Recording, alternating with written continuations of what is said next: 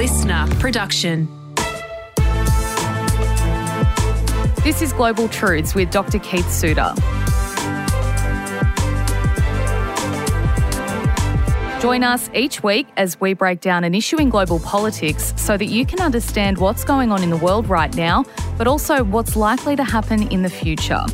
Our host, Dr. Keith Suter, is one of Australia's leading commentators on global affairs and geopolitics. My name is Sasha Barbagat. I'm a journalist.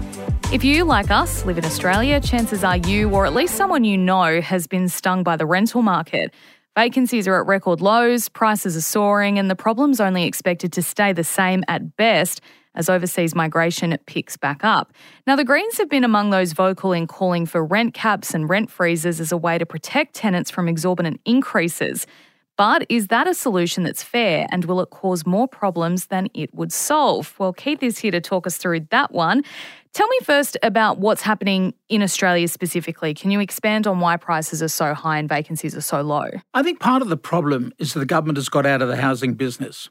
Well, if you take the current Prime Minister, Mr. Albanese, he grew up in what the Americans would call a project home, uh, what we would call, or used to call, housing commission, and now we call it social housing. But essentially, it was housing provided by the government and that people could then move in.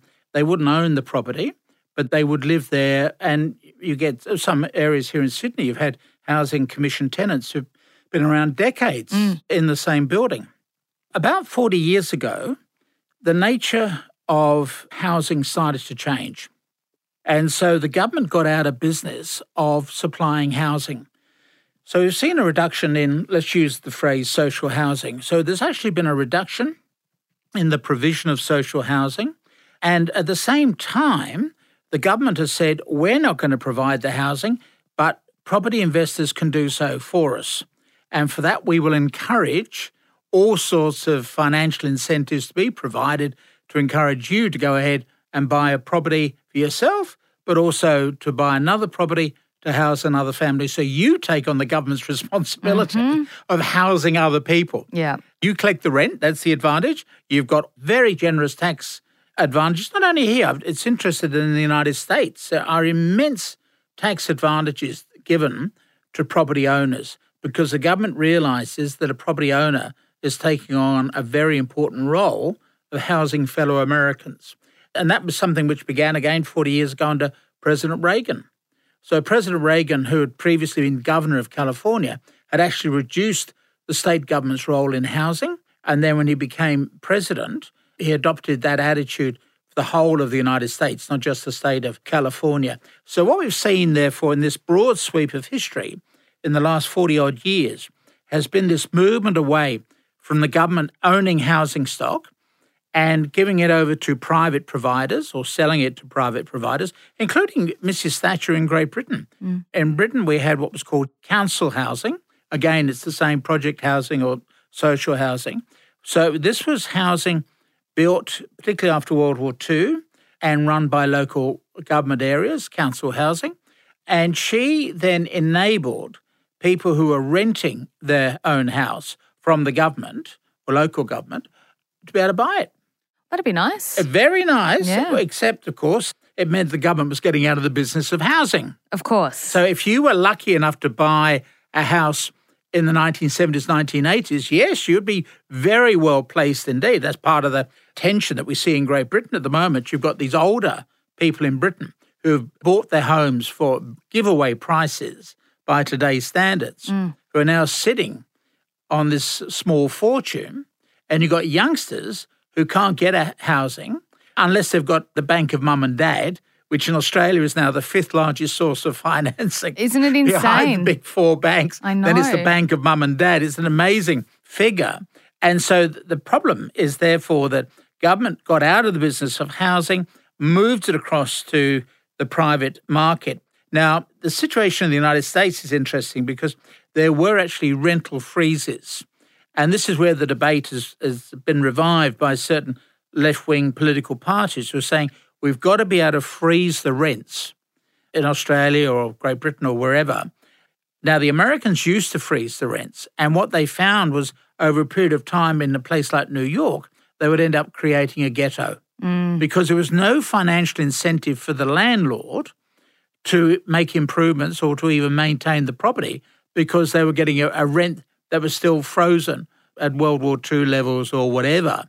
And it meant that the tenants had no incentive to move on to find another place because they were getting such an advantageous rent. Mm. So it meant that, that the, the rent freeze, which obviously had the best possible motives, has ended up causing chaos and has now pretty well disappeared in the United States. You get a few locations, particularly like New York, which has some rental controls still in place. But generally speaking, rent control has now gone. But now I notice it's interesting how there's nothing new in politics. All these things go around in cycles. And now I notice we've got, you know, political parties saying what we need to have are rental freezes. Mm-hmm. Been there, done that. Yeah, right.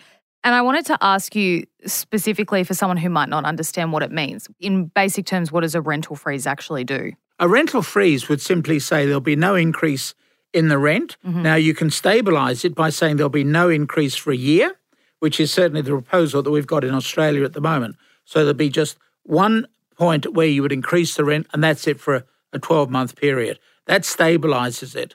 If you want to go long term, which is what happened, particularly, say, in America with wartime measures, they will just simply say there'll be no increase in rent for the foreseeable future. They could they run out over years Yeah, in a rent controlled property. Sounds nice. I know what you mean, though. I'm a renter. I'm biased. I'm biased.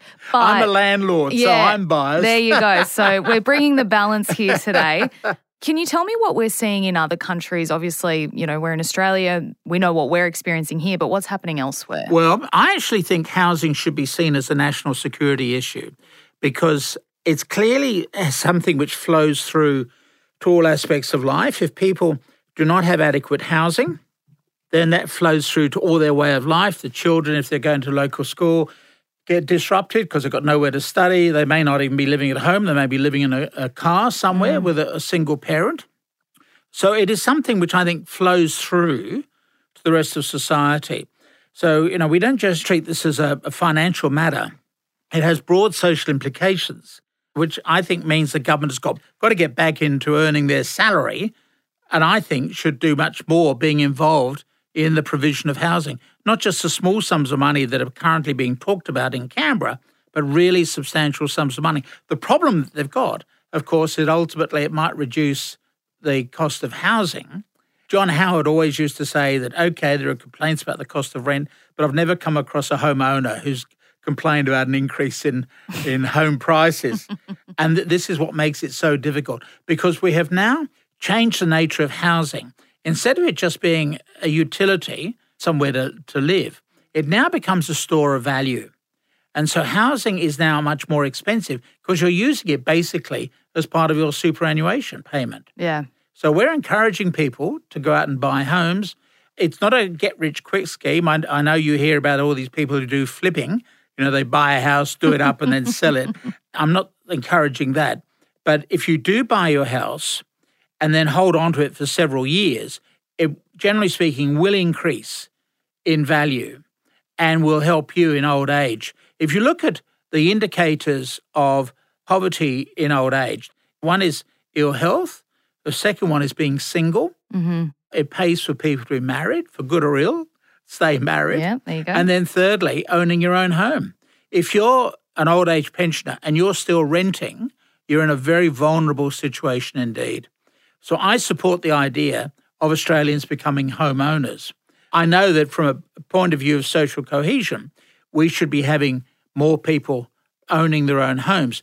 And uh, of course, one of the issues that we had in the United States under President Clinton, who encouraged people to be able to buy their own homes, and this is what triggered the global financial crisis, because all the sharks in the finance industry found that they could do these subprime loan stuff. Mm. But the original thinking behind the Clinton legislation was quite idealistic. The view was that if people own their own homes, it might lower the crime rate because it gives you a greater sense of connectedness Yep. to your local community and you get to know your neighbours, etc. So it may reduce some of the crime within a neighbourhood. So uh, I think Clinton's legislation, although it led to ultimately to the 2008 global financial crisis, ultimately it was a problem. But at the beginning, it had a very idealistic intent. that if, if people can own their own homes, they are connected into the, the local area, they stay in that local area. That, by the way, is why some people don't like home ownership because they prefer the flexibility to be able to move around. But you reach a certain point when you do need to use the old expression to settle down Hmm. and you find a school for your children. You need that stability, and the home gives you that.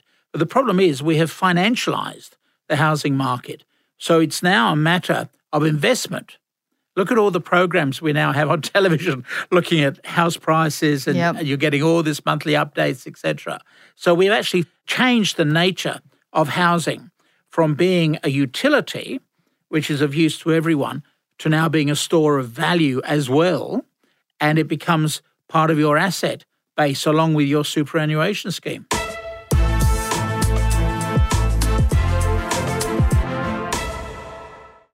Thanks for listening to Global Truths with Dr. Keith Suter as we break down what's obviously not just an Australian problem, but a global one too, and that's the rental and housing market. Keith, we were talking about rental freezes and and you know, critics say it's worse in the long run to kind of, you know, in, in general terms. What are some solutions that could actually work to help people who are in the rental market and trying to stay there and live in a decent home? Well, I've been reading an interesting report by Rebecca Gordon, who's an American writer, and she has come up with quite an interesting list of, of suggestions at the state and local level in the United States. She says raise minimum wages to reflect the prevailing cost of living, remove zoning restrictions on the construction of multifamily buildings. Now, to put that into the language that we've got, say here in Sydney, we had a local government that refused to allow people to change their housing. So you had on the North Shore of Sydney, this particular local government area, these old houses, empty except for one person, usually a widow, rattling around in an old house, but the house could not be demolished, could not be subdivided. And so what she is talking in her, in her article, using the American language, is the construction of multi-family buildings. So that, in other words, an apartment building. So you okay, keep the old house. It looks very good on those nice big grounds, etc. But just break it up into apartments. Yeah. That's multi-family. Yeah, that doesn't really exist here, does it? No. Pass rent control ordinances so rents rise no faster than the consumer price index. So, mm. yes, you can increase your rent, but keep it in line with CPI. Pass limits on upfront rental and move in fees. This is something which I don't think we have in this country. If you are applying to rent a property, you have to make an application fee of $50. Oh. Oh, I don't like the sound Yeah, of that. no. Glad to be here. The theory is that that enables the homeowner to do a due diligence on you. But if you're applying for 10 properties, that's $500. Forget it. And, and at the end of the day, you may not get a, any of the, of the 10 properties. Mm. Obviously, she takes the view you've got to pass limits on that. And also, there are the move in fees, pass legislation to prevent no cause evictions. I'm not sure how we stand in this country, but you know, you can just say to your tenant, you're out of here.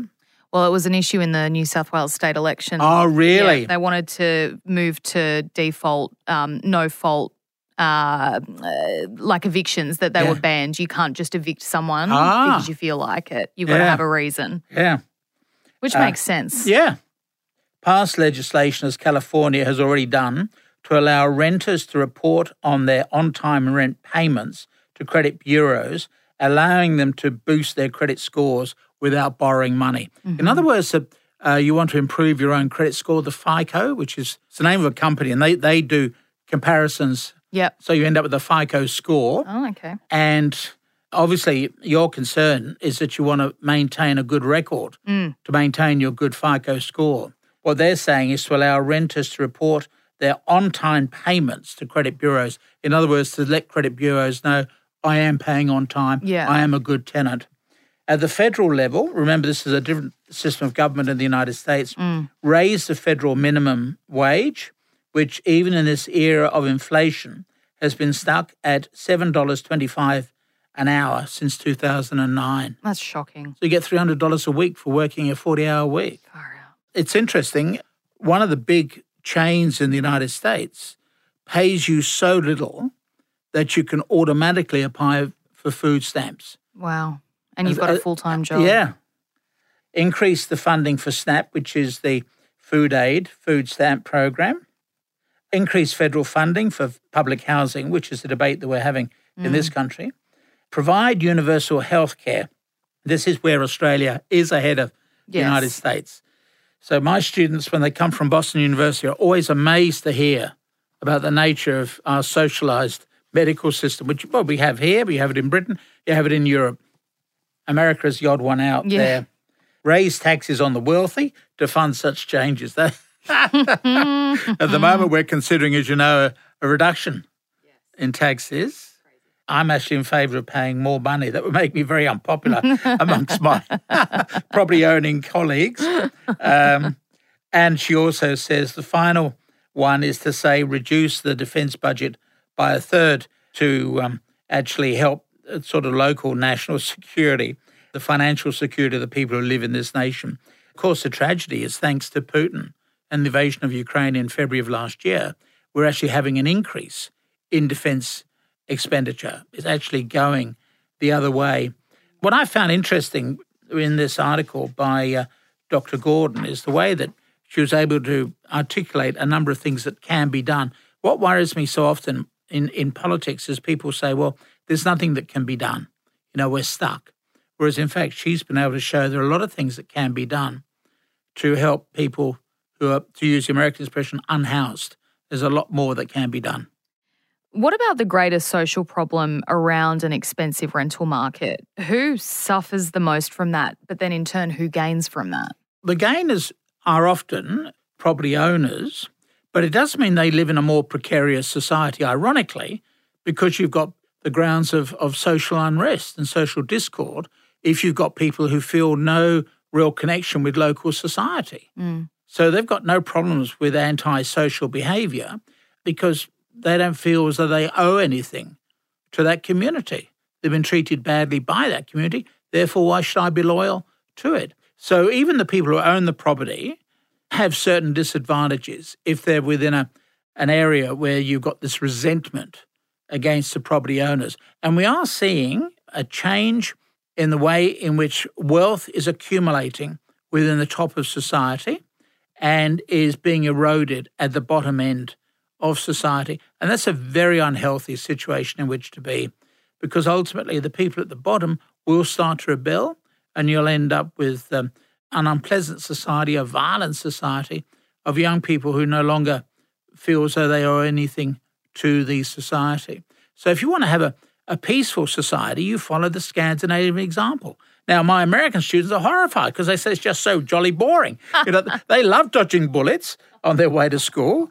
But it's just so boring if you go to Norway or Denmark. I know where I'd pick. I, I, would as well. I'm, I'm much too old to try to live in the United States. Yeah. But you know that is a sort of society which thrives. They still have crime. It's not a perfect society, but it, it is a safer one, and there's far less anxiety in that sort of society. So everybody feels much more at peace with themselves and with their neighbours because the wealth is more evenly distributed. What struck me on my, say, trips to Finland is the way in which you get the big company CEOs traveling on public transport. Mm. They don't need to have a private chauffeur driven vehicle to look after them. There's no shame in using public transport, which means the public transport system is good. Yeah. Because you never know who's going to be traveling on it. What a miracle. I can't relate in Sydney. So I guess then, Keith, is it a matter of with, with this, it obviously is a bigger problem than just the rental market or the mm. housing market. It's us as a society. You know, can we change enough to achieve that kind of, you know, a better outcome for everyone involved? Well, I think we can because we did that after World War II. Mm. And the government did get involved in the rebuilding of society, particularly in Europe, where so much of the housing had been destroyed. And they had a, a good run on for 40 odd years. And then you get this change in economic philosophy. We're relying far more on the market. And that's where the problems, I think, start to arise. We should be saying to our politicians, we want you to get back into the business of governing, and we, we want you to start providing more housing. We'll send you as our special envoy. Thank you. Thanks, Keith. Global Truths is presented by Dr. Keith Suter and me, Sasha Barber Gatt. Audio production by Niall Fernandez. Theme and original music by Matt Nikolic.